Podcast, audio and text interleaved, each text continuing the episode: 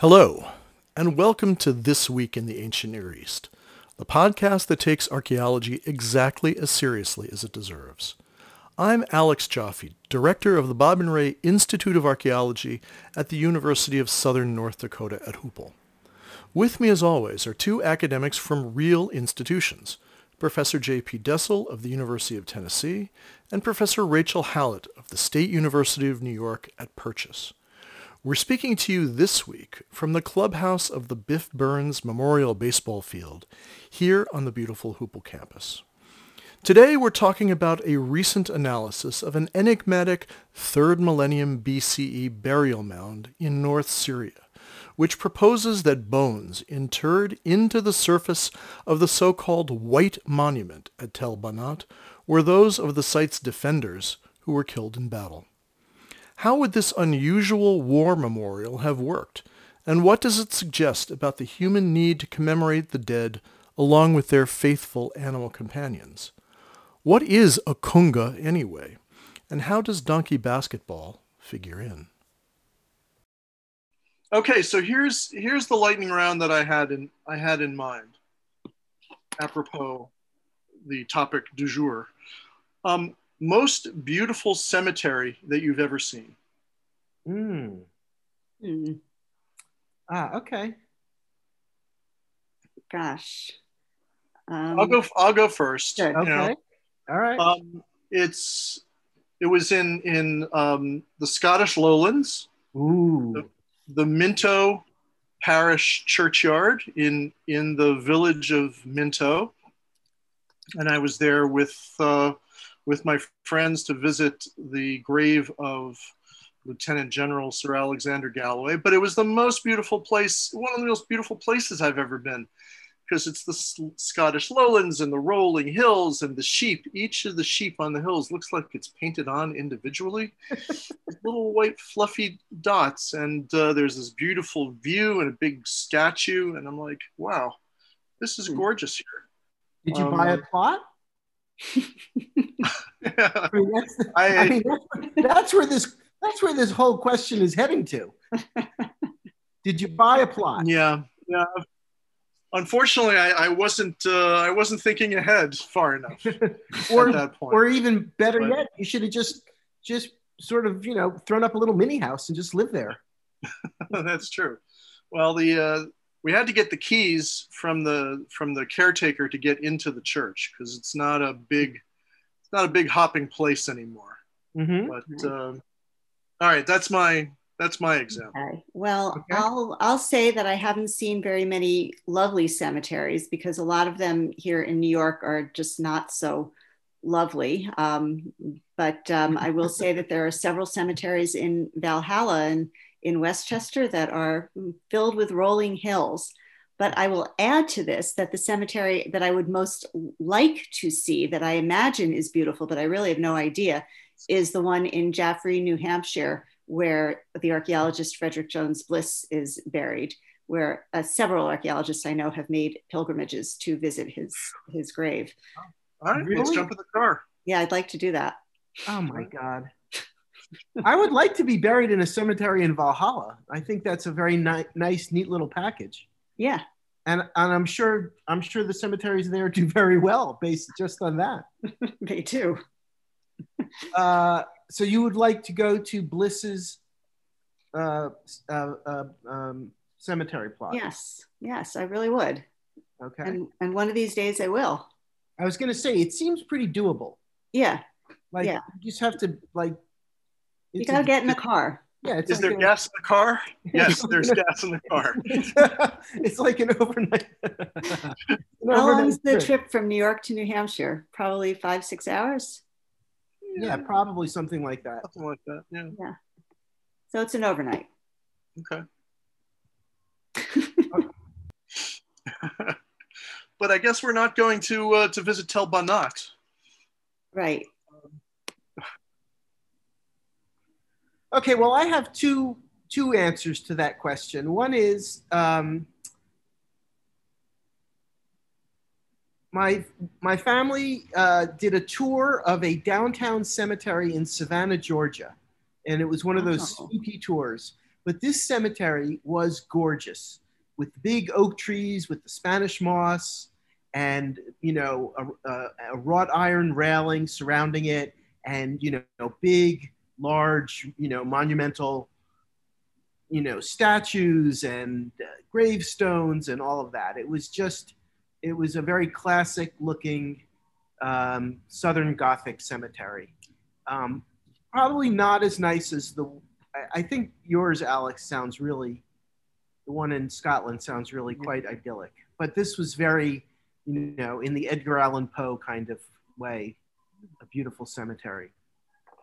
And then if I could expand the parameters, the most interesting cemetery I ever went to was in Moscow Oh, where they have just incredible gravestones that were often statues of very, very famous people, none of which whom I can remember now, but you know, all sorts of you know Soviet literati and uh, intelligentsia and all of that. I can't. I mean, there were lots of very famous people buried there, um, and and you would just go and they and there were beautiful trees in it. It was all. It was very. It was quite beautiful. It was really nice.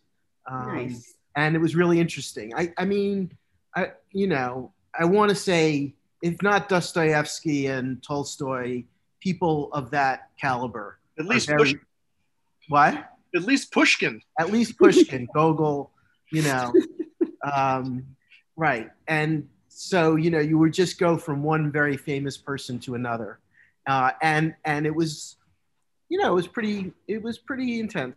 It was really uh, very interesting.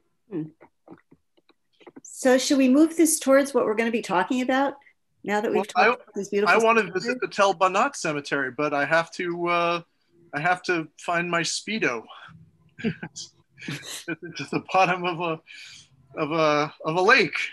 It's a Oh, nine oh, thousand right, hectare right, lake or or something. right, because the flooding of the Euphrates has now covered the site. That's what you mean. Kind of a shame. I mean, how tall was this uh, was this white monument? And Uh, we should clar- I guess we should clarify for our, our viewer Listener. um, that uh, this is this is a, a monument. It was white. It was covered with gypsum. It shone in the sun, and it was right next to this third millennium city. It's part of this third millennium Yeah. city. And I found somewhere that it was 22 meters high, this particular pyramid shaped burial mound. So that's pretty high. Yeah, that is pretty high.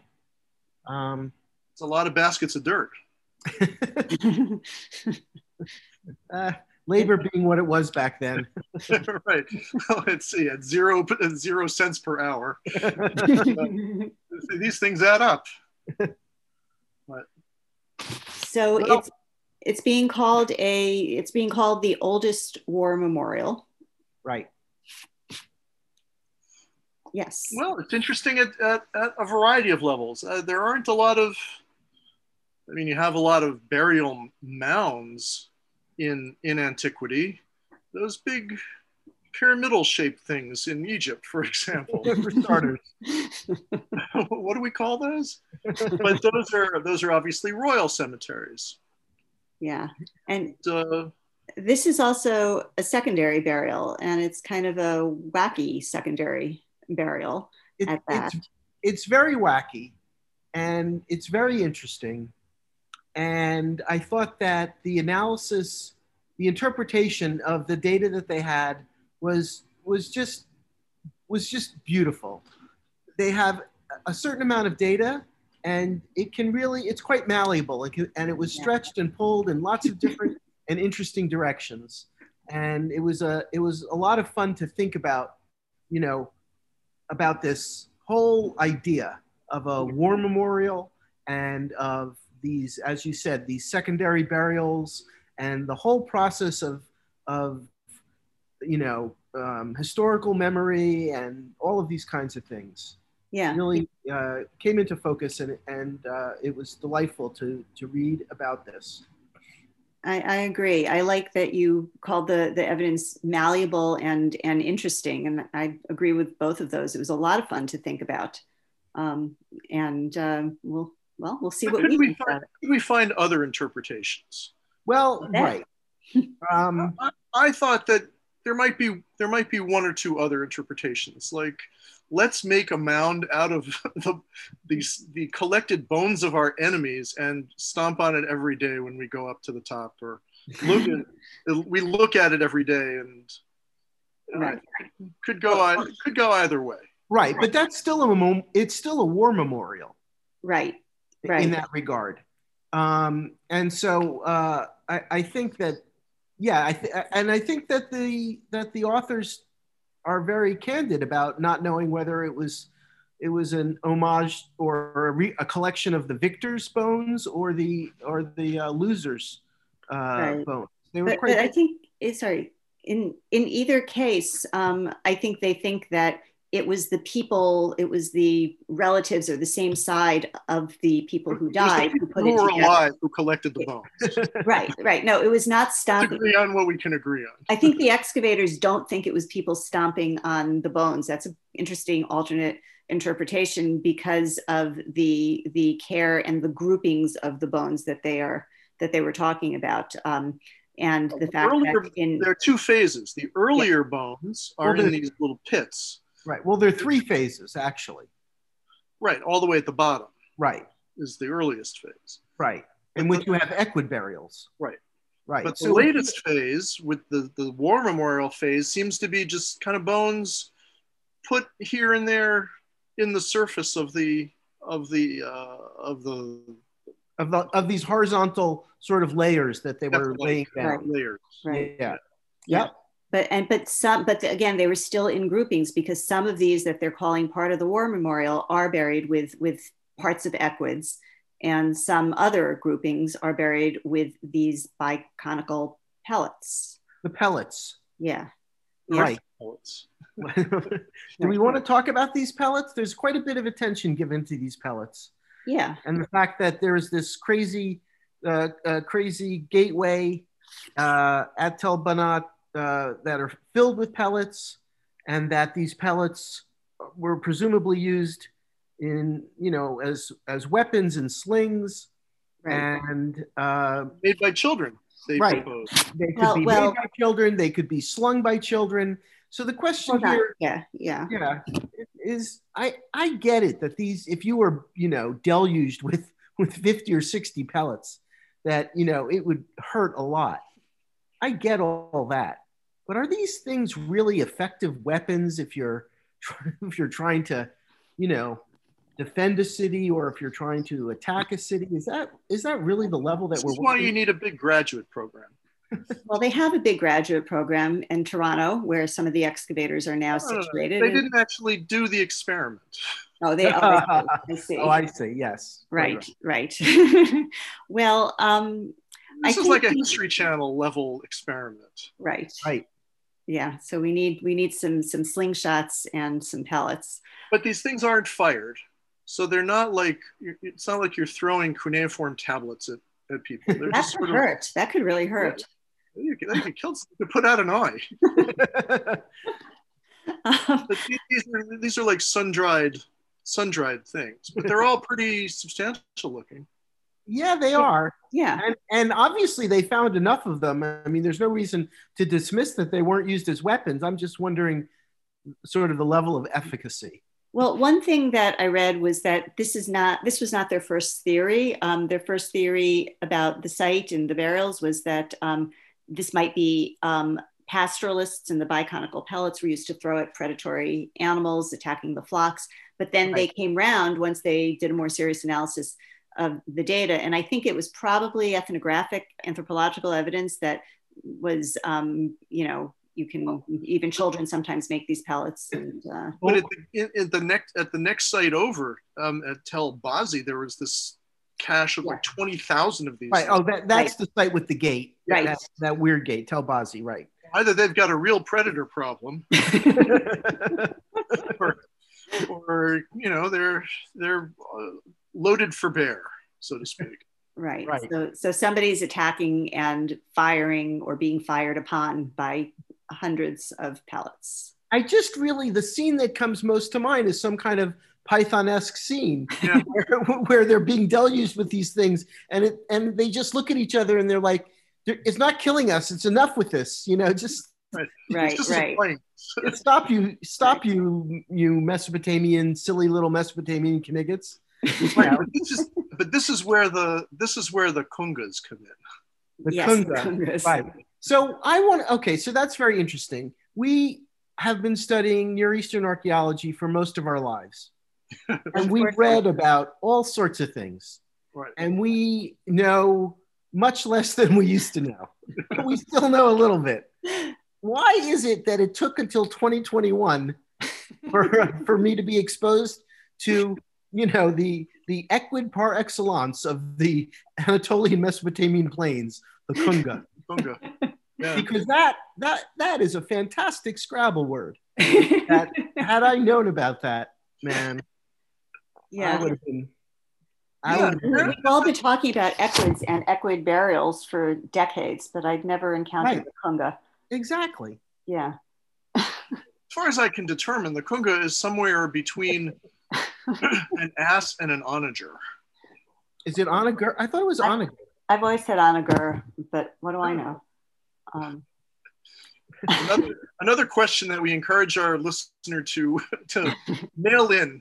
But about- isn't an onager just a wild donkey? wild ass. Yeah, wild ass. Yeah. is it wild ass? I don't think it's. It was going to be the talk name. about Of, a wild ass. it was going to be the name of a of a bourbon, but for some reason they settled on wild turkey instead. yeah, native a native uh, an Asian wild ass native to northern Iran.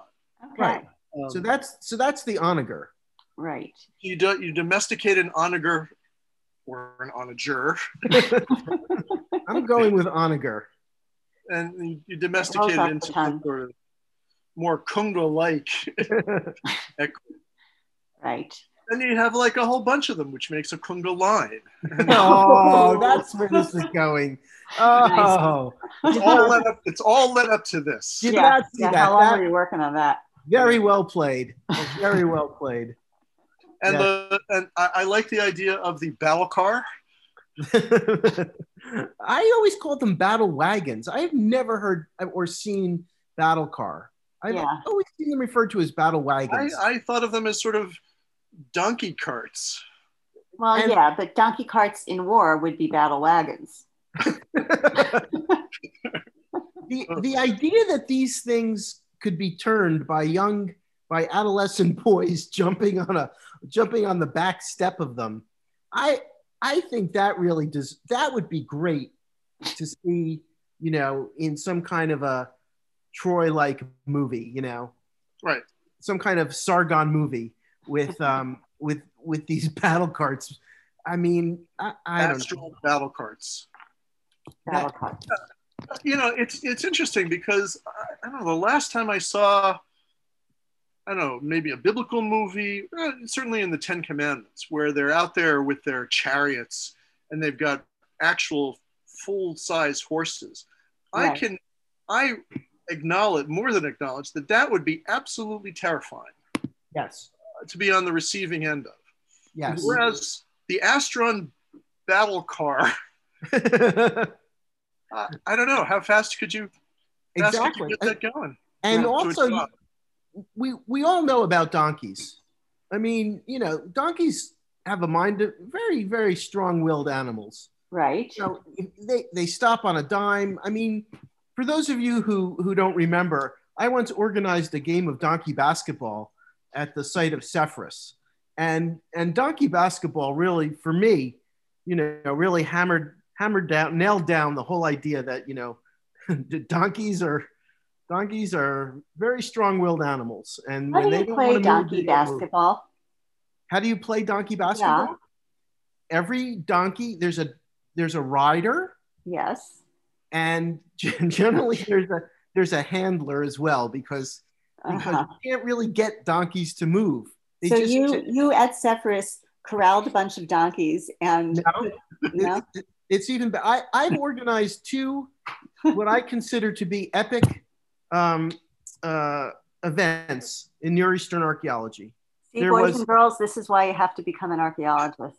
There was the mud wrestling at Tel Yes. Aviv. Uh, when the less said about that, the better. that lives on in memory of people like me who weren't even there. Yes. Yeah. and then and then there was the game of donkey basketball at Sepphoris.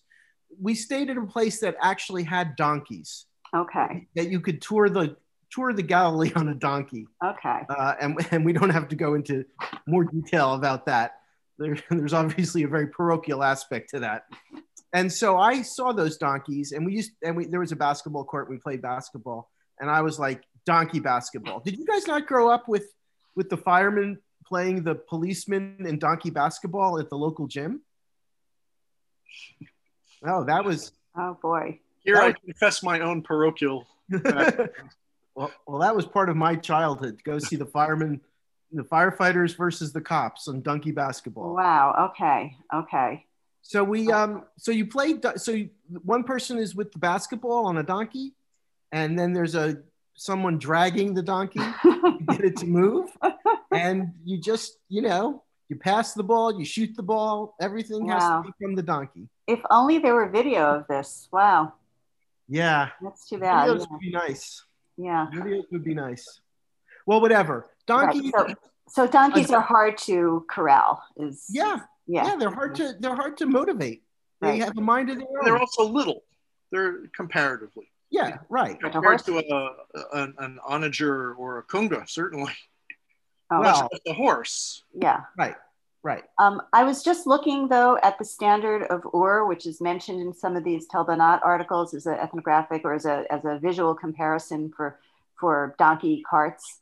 And some of these equids are walking and some of them seem to be running or galloping over the bodies of the dead, I might add. But Um, that might be aspirational. that might be aspirational, right? Right. Not- the ones on the bottom left are are certainly just walking, um, Right. pulling this cart. So um, so it's not out of the question to have equids, um, even let, even non stallion type equids um, in battle in the third millennium. I get. I if that's all they had, that's all they had. Right. I mean, you know, you are what you is. So Right. if if the battle played out that you have a couple of guys jumping on and off the back of a cart with being hauled by kunga, so be it. And and and, and uh, tossing tossing mud balls at, Yeah.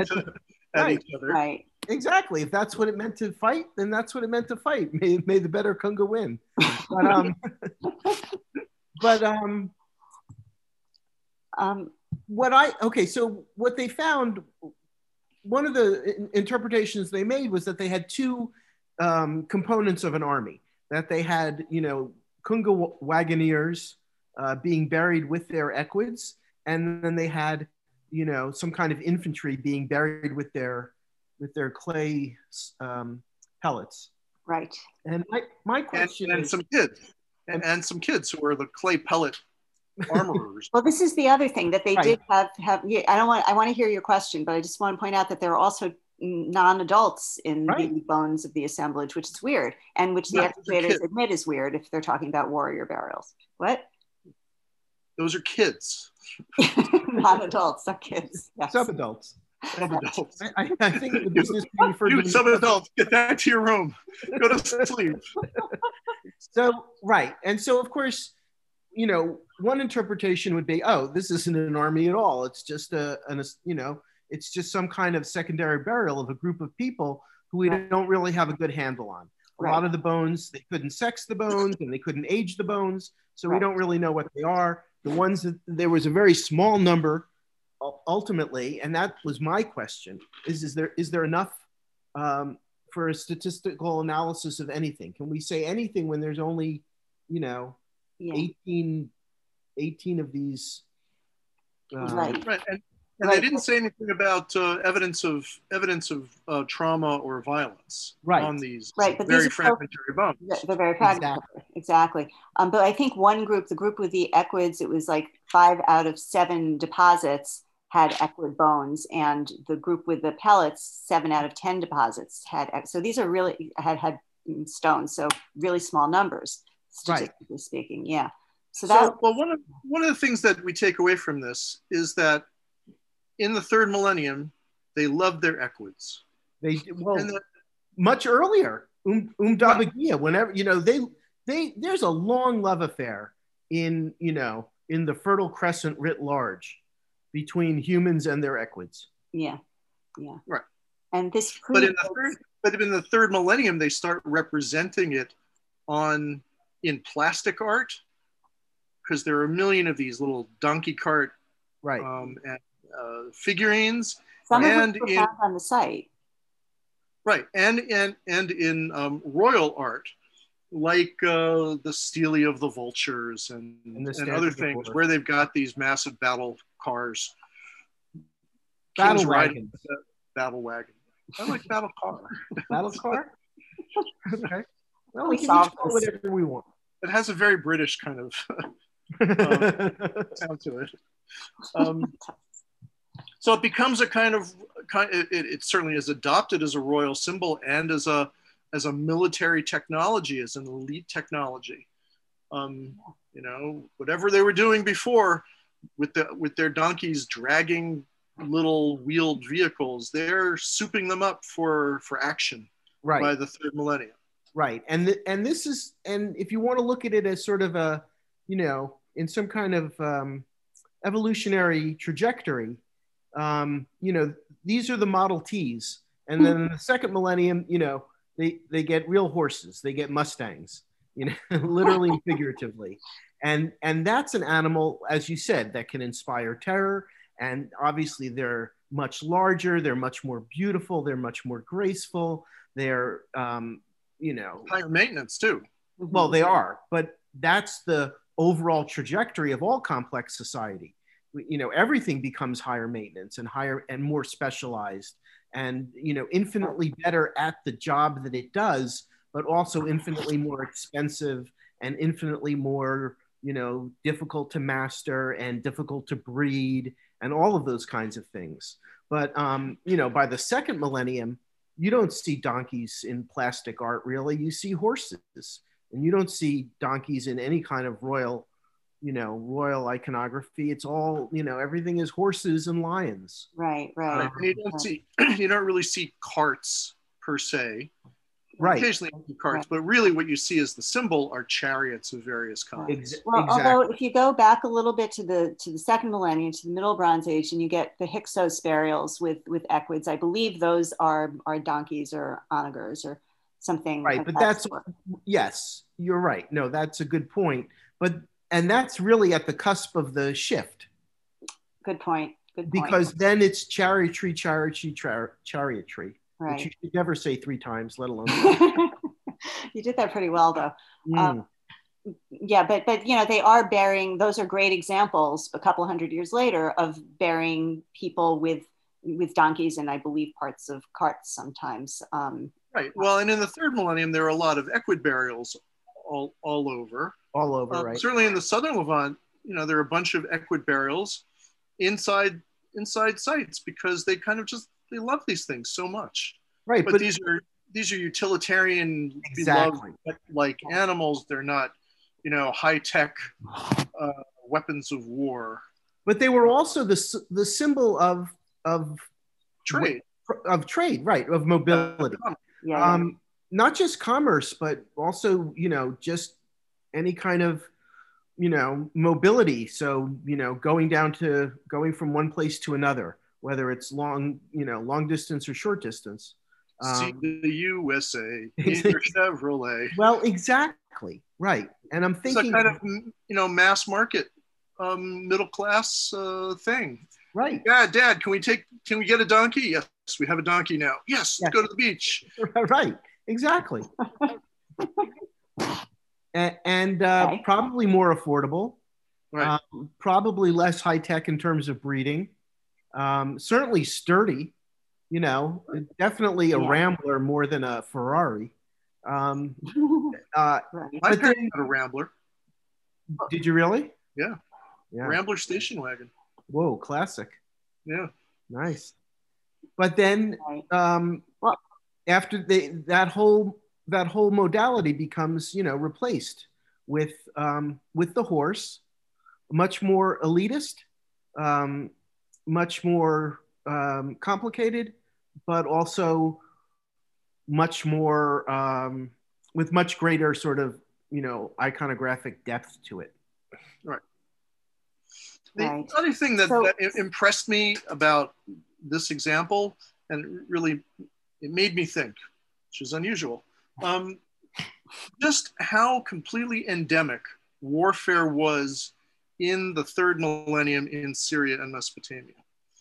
And you know, we have we have scattered examples, but I, to me, it's really beginning to all coalesce into this long period of people um, fighting back and forth with with kungas and carts and pellets and the, the whole symbol of, of warfare and stomping on your enemies becoming more and more and more of a royal uh, royal image and here's a very nice example um, Right. one way or one way or the other we don't know what they were fighting about but but here they are Right. We'll never know what they're actually fighting about. That's interesting too. Well, I was a little surprised that nowhere in in the article did it, did anyone say anything about you know the dynasty of Akkad and its expansion, you know, westward. Hmm. I thought that was going to Hmm. creep in there because it was right at you know it's you know 2450 to 2300 and it's in this area that you know we don't know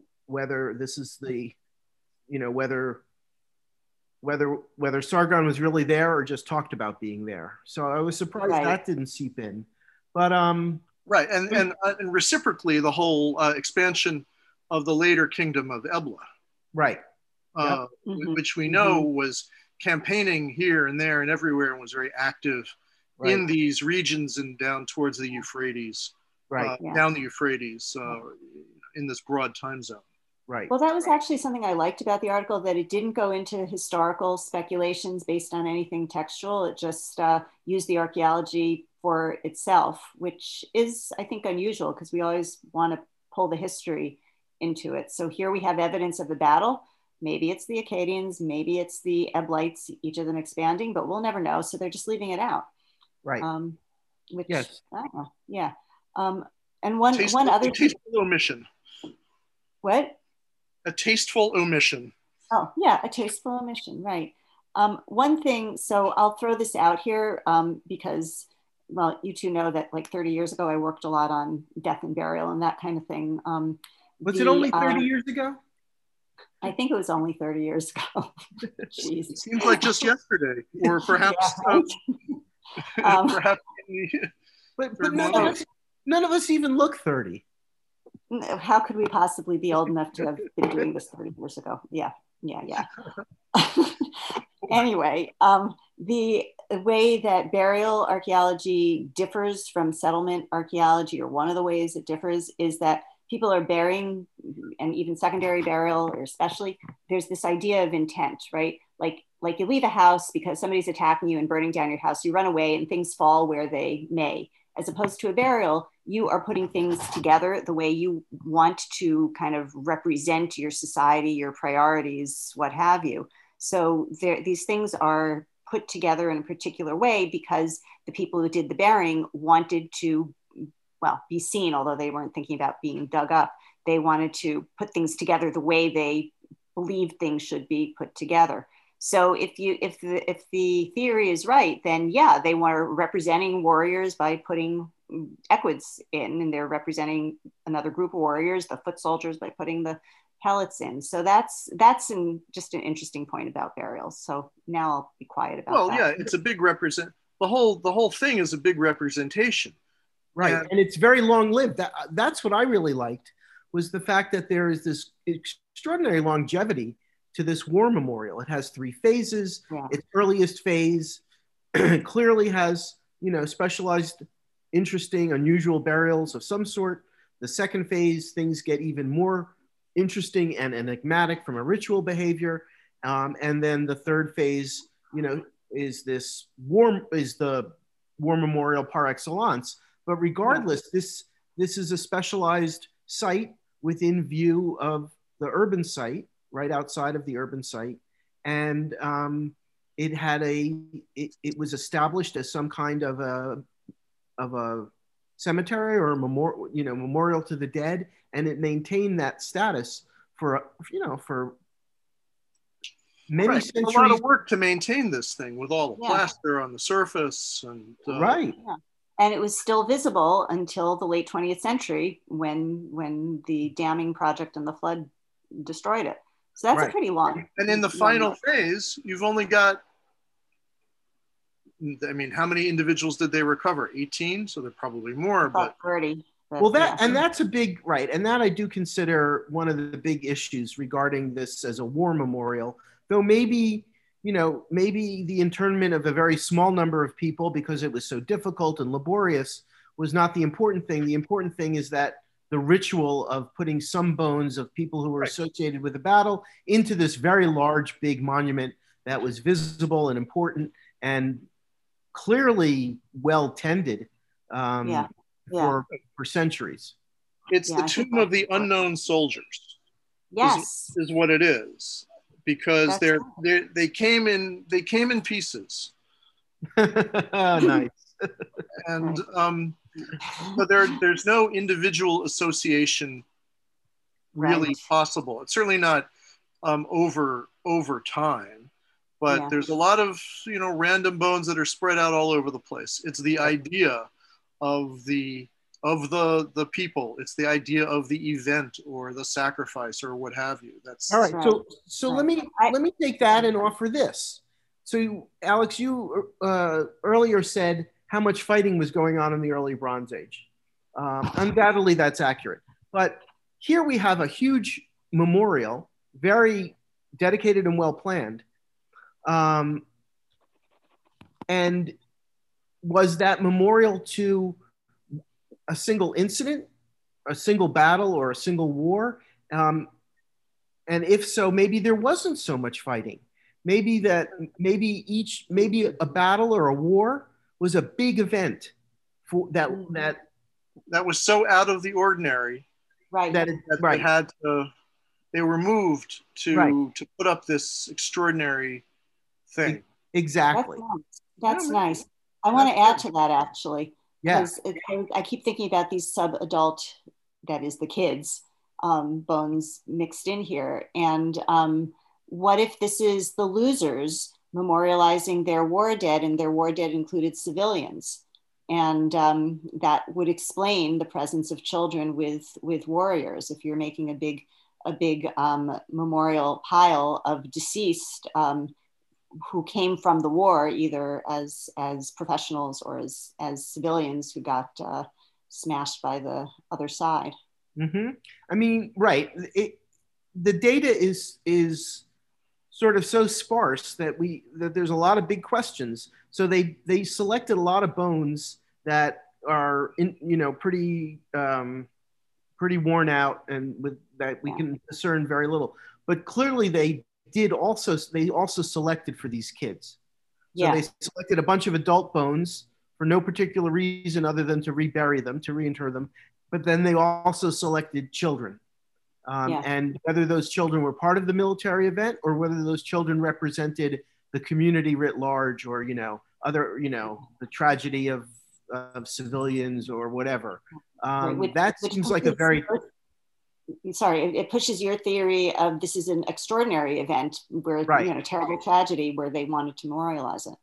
right so it can go it can go either way and that's that's sort of the um, you know the the beauty of this whole thing is, is that um, the inferences you know there are a lot of different kinds of inferences that can go in very different directions but they all are you know closely tied to the data that we do have Yeah. um, and and so the degree of speculation is is fun and imaginative but also you know pretty tied into the data um, Right. Yeah. But in the third millennium, in in Syria, Mesopotamia, you have you have two kinds of um, notable burial styles. One are burials of, of royals right at Ebla, um, Tilbarsip, other other places, Often in, And intramural. intramural, um, and they're and they're not usually visible because there's under underneath floors and stuff. Right. Um, Sometimes it can be the, the, the location under the floor is is remembered. Yeah, but it doesn't stick 20 meters above the plain. no, no. Um, okay, okay. But then you also have, particularly at Ur, uh, in these royal tombs, you have mass sacrifice of retainers and other Right. parts And, of the court, right. And, and, and and wagons and equids. Right. Um, or, or are they oxen? Oh, I, th- I thought there Yeah. were equids, but maybe I don't know. The, We'd have to the thing that is, is that famous picture, those two pictures in the Illustrated London News are of oxen, I believe. yeah, yeah. Or- The reconstruction. Yeah. But but they the, the bones that those might be fanciful drawings, and the bones might be equids. That's and regardless, they're animals that pulled things in burials. I'll take animals that pulled things in burials for 500, please. Right. But my point is that even even though these um, the burials, the installations themselves were not visible, the process was was very socially visible. Because if you're Oh yeah, that's true. yes. if you're whacking, you know, a couple hundred people from the community, that that tends to leave a mark. it does. Yes. Yeah. Also, if you're constructing this huge thing, that doesn't happen overnight. That's that's also quite visible in the community. Right. But, you know, that whole issue about labor and all of these big monumental walls and things like that, I think we all know that, you know, it takes less time and effort than, we- than we think. You know, that these things can be thrown up pretty quickly because you have mm-hmm. 50 to 100 people who dedicate, you know, let's say two months or even less. And you can move a lot of dirt, as we all know. That's true. Right. That still speaks to social organization and centralized authority and blah blah. Though. Right. Right, and I think that they uh, they they sort of mention this whole thing about this this you know the state state controlled force was a, Right. another inference that they drew out of the fact that you know they're suggesting that it was uh, units in the military and the organized military suggests you know state state force Right. so Right. that kind of a thing right Yeah. But I like the way that that it could be interpreted a number of different ways. And there was a there was a I don't want to call it fun, we'll have none of that but there was a, a an interesting uh, creative kind of take on this, which I think is pretty pretty persuasive yeah overall. Yeah. Mhm. And I Um, definitely think the next step is lining up a bunch of, and I don't necessarily know if you have to use under uh, graduates, maybe undergrads. I, I think undergraduates would be better. Yeah, with slings and clay pellets and see exactly what happens. Yeah. Wouldn't you need um, your your human review board to sign off on that? Yeah. Yeah. Oh, As- As long as they've paid their tuition for the semester, I think it's all it's all fine. Probably. There's some sort of release that they'll sign when they when they go to the class, or just do it at a picnic. Do it at a picnic. Yeah. Yeah. And then The you can yell at them, be careful because those slingshot balls can put out an eye. Yeah, and that was so this this this pellet thing really I'm really stuck on this pellet thing. Like, okay, so whether there was a lot of warfare or whether warfare was an unusual thing that was a big deal, either way, it doesn't matter. Yeah. If these pellets are just annoying or just going to leave you with welts, you know, what was warfare really like? It's probably a lot of Well, yelling. Also, Right. swords, sorry, there were also swords and spears and things of this sort. This is, I mean, not here, but um, in You general. don't see the pointy sticks. Yes, we, we right, right. We have illustrations of that, but um, the numbers of, of people in this war memorial are teeny tiny, Yeah. And and we know from the uh, much later, from over a millennium later, um, the Amarna tablets, you know, these Canaanite princes are asking for 12 archers or six archers, teeny tiny numbers of people. So, Right. you know, I've always wondered about that. I mean, we have these big literary and reliefs of you know various various um, battles at Kadesh in particular, you know, where we have lots of you know big armies suggested, but yeah. we also have lots of counterexamples in which warfare seems to be a very very kind of small um, kind of Hmm. event, and I'm I wondering. hadn't really thought about that. That's really interesting, actually. The Amarna numbers. Yeah. Oh, the Amarna numbers are crazy. It's like Yeah. if it takes six archers for for you know Labayu to you know do whatever he's doing against Right, but that's like I, I always think of that in terms of okay, please send me a detachment of special forces, Mm. um, and they're gonna they're gonna you know put They're the gonna- peasant in line. yeah, they're gonna right. They're Okay. gonna really. But uh, but if everyone is asking for such, I don't know. It I I I think that could be. I I I don't. Yeah, I'm not. I don't think they're that special. I, I, thi- I think that they have. I think that they have bows and they know how to use them. Um, but I think that the, that's what makes them special. you're special, dear. Here's your bow. But um, but I think that the numbers that there's something we haven't quite un, uh, uncovered about the numbers. The numbers are so small, and that's what Yeah. struck me about this war memorial. Is if they're selecting examples, or you know, if, if they're exa- why Mhm. such a small number? Like, why not?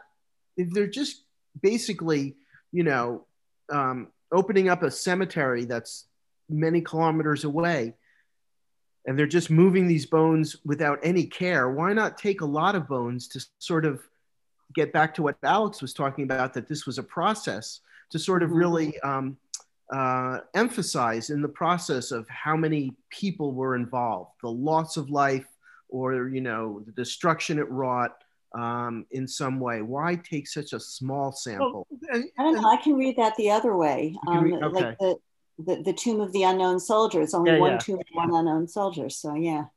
right Well, but that's but it, there's also a, a time dimension here that we that we didn't talk about and that the authors didn't talk about. They're taking disarticulated bones from either a cemetery or a battlefield. So that means X amount of months or however long after the, the fact. It's not like the next day after the battle, everybody's sitting there going, oh, we have to create a memorial.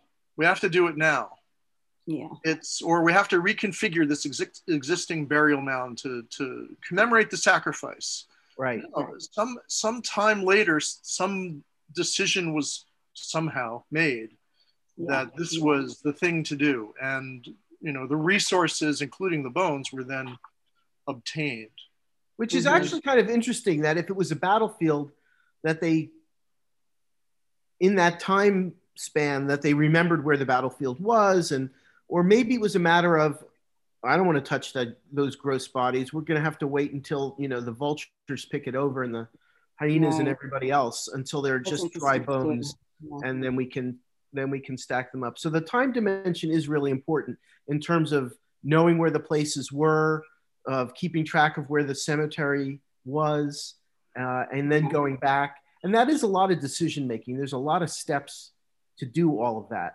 um, a lot of a lot of review boards need to sign off Um, Right. Right. Consult, Right. you have consultants you have committees right a lot of committee work you have you have budgets that have to be gone over Right. And then there's the issue of if it's a if it's a battlefield, then it's presumably in some kind of, you know, liminal space between Tel Banat Mm. and Tel, you know, whatever. Um, you have to gain access. Do you have to negotiate going back to the battlefield and removing some bones? Do both sides agree that we're going to go back to the battlefield and we'll each take a selection of bones? Um. That's, right. that's a So really interesting point. And there's also, you know, in lots of ancient texts, of course, I'm thinking of the Iliad, which is so far removed, but, you know, the idea of kidnapping or not releasing the bones of the enemy. Um, so I think there's, yeah.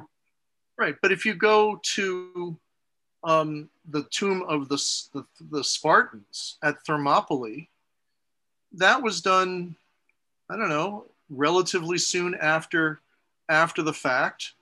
And it's a Hmm. huge community. It's a huge sort of quasi-national commemorative site. They made this giant tumulus. They put hundreds of hundreds of their war dead into it, and that's a, a whole different level of I don't know intent, you might say, commemor- commemoration, as opposed to we're going to take an existing thing, we're going to take a couple of bones, and yeah, uh, we're good. Mhm. I also was wondering about um, why this is the only example, um, or Right. and so do we need to go back to you know Mm. do we need to, to sort of reconsider all of these small hillocks uh, associated with sites? Um, because when you go to certain parts of the Near East, you know it's sort of like a an archaeological laboratory where you see you know dozens and dozens of sites. Um, the Hatay is a perfect example northern Mesopotamia is a, a very good example. Um, you know, central Syria.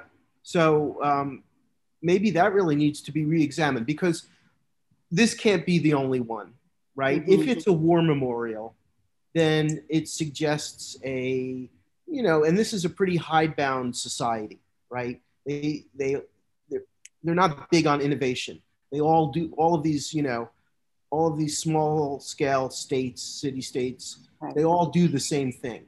So if it, if this is a war memorial, there's got to be a bunch more of them out there, I would think.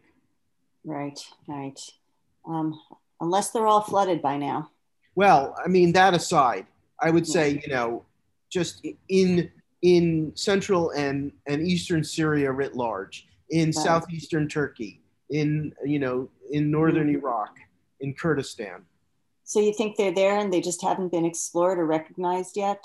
Yeah, I think that, and you know, we, yeah, I, I think that there's lots of small little mounds that probably, you know, people, archaeologists gravitate towards large pedigreed mounds.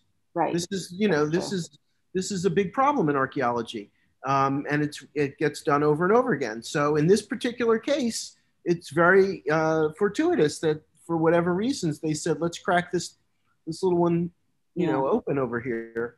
Um, yeah. Right, but if if that's the case, if there are war memorials all over the place, but they only consist of um, a mound with a token sample of bones put into them, um, archaeologists would never find them. Really, they would never identify them as as such. Even even if whether it's an artificial mound or a or a natural mound that was used as a memorial, um, how how would you know if there are only you know 20 or 30 individuals that are buried there to commemorate this great battle right but but this Yeah. is the kind of thing that um, with you know with with ground penetrating radar and things like that Mhm.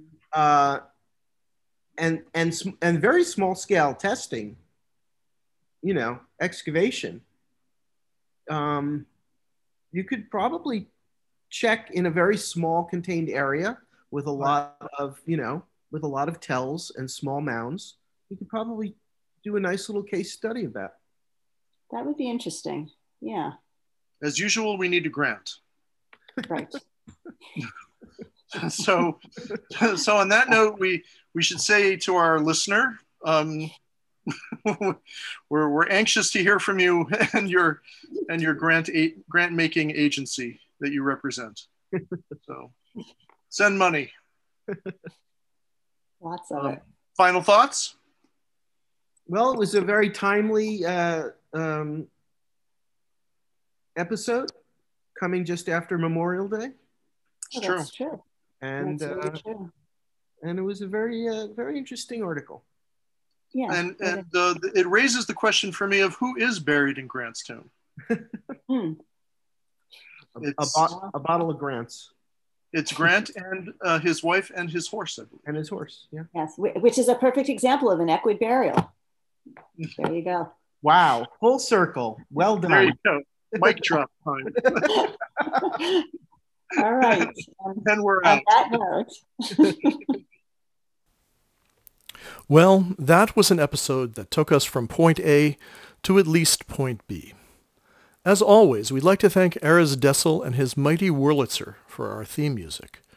We'd also like to thank our sponsor, the Osborne Computer Company, maker of the Osborne One, the portable computer with a full 64 kilobytes of RAM and two floppy drives. At 25 pounds, it's the only computer that fits under a standard airline seat.